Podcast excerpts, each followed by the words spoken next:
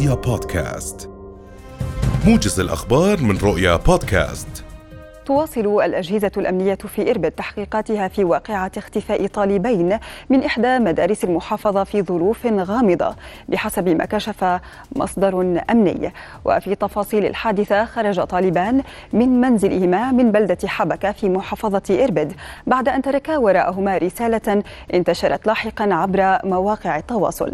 ولا يزال التحقيق جاريا لكشف تفاصيل اختفاء الطالبين بعد أن استدعت فرق التحقيق زملاء للطالبين الطالبين في المدرسة للاستماع إليهم والاستعانة بالكاميرات الموجودة في المنطقة. مددت وزارة التعليم العالي والبحث العلمي فترة استكمال وثائق الطلبة المرشحين للاستفادة من المنح والقروض الداخلية للعام الجامعي 2022-2023 حتى نهاية دوام يوم الخميس السادس عشر من آذار المقبل. وبحسب الوزارة يأتي هذا القرار تسهيلا على الطلبة المترشحين للاستفادة من صندوق دعم الطالب في وزارة التعليم العالي والبحث العلمي للعام الجامعي 2022 2023 ومنحهم فترة أطول لاستكمال معاملاتهم الخاصة بقروض ومنح الصندوق. فجرت قوات الاحتلال الإسرائيلي فجر اليوم منزل عائلة الشهيد محمد كامل الجعبري في الخليل جنوبي الضفة الغربية المحتلة. وكانت قوات كبيرة من جيش الاحتلال قد اقتحمت في ساعات متأخرة من الليل مدينة الخليل وفرضت إغلاقا في محيط منزل عائلة الشهيد الجعبري وأجبرت عشرات العائلات على إخلاء منازلها لساعات. وارتقى الشهيد الجعبري برصاص قوات الاحتلال في التاسع والعشرين من تشرين الأول الماضي قرب مستوطنة كريات أربع المقامة على أراضي الفلسطينيين.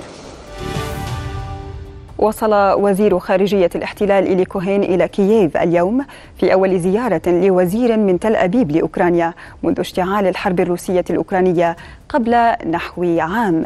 ولدى وصوله أوكرانيا قال كوهين إن كيانه سيعيد فتح سفارته في كييف والتي أغلقها موظفوها في شباط العام الماضي بسبب خلافات مع وزارة مالية الاحتلال التي قررت تخفيض أجورهم حينها. ومن المقرر أن يلتقي كوهين الرئيس فولوديمير زيلينسكي ووزير خارجية أوكرانيا. تجاوزت حصيلة قتلى الزلزال المدمر الذي ضرب جنوبي تركيا وشمالي سوريا فجر السادس من شباط الجاري إلى 41 ألف شخص. مع تواصل جهود البحث والإنقاذ على الرغم من مرور ما يزيد عن عشرة أيام على الكارثة.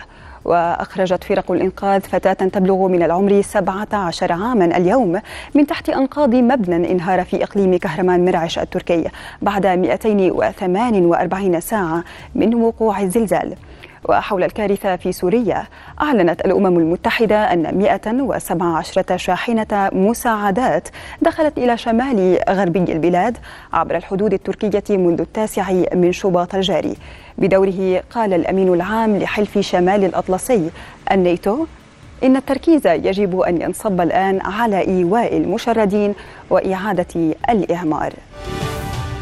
لقي 39 شخصا على الأقل مصرعهم في بنما إثر حادث تصادم بين حافلة نقل للمهاجرين في طريقها إلى الولايات المتحدة وأخرى صغيرة وفق ما أعلنت سلطات بنما في حصيلة جديدة.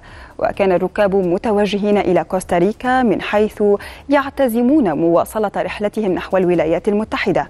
وأشارت وزارة الصحة في بيان إلى أن من بين الجرحى أكثر من خمسة أطفال وحالتهم الصحية مقلقة. فيما أكدت سلطات الهجرة أن 66 شخصا بينهم السائق ومساعده كانوا على متن الحافلة.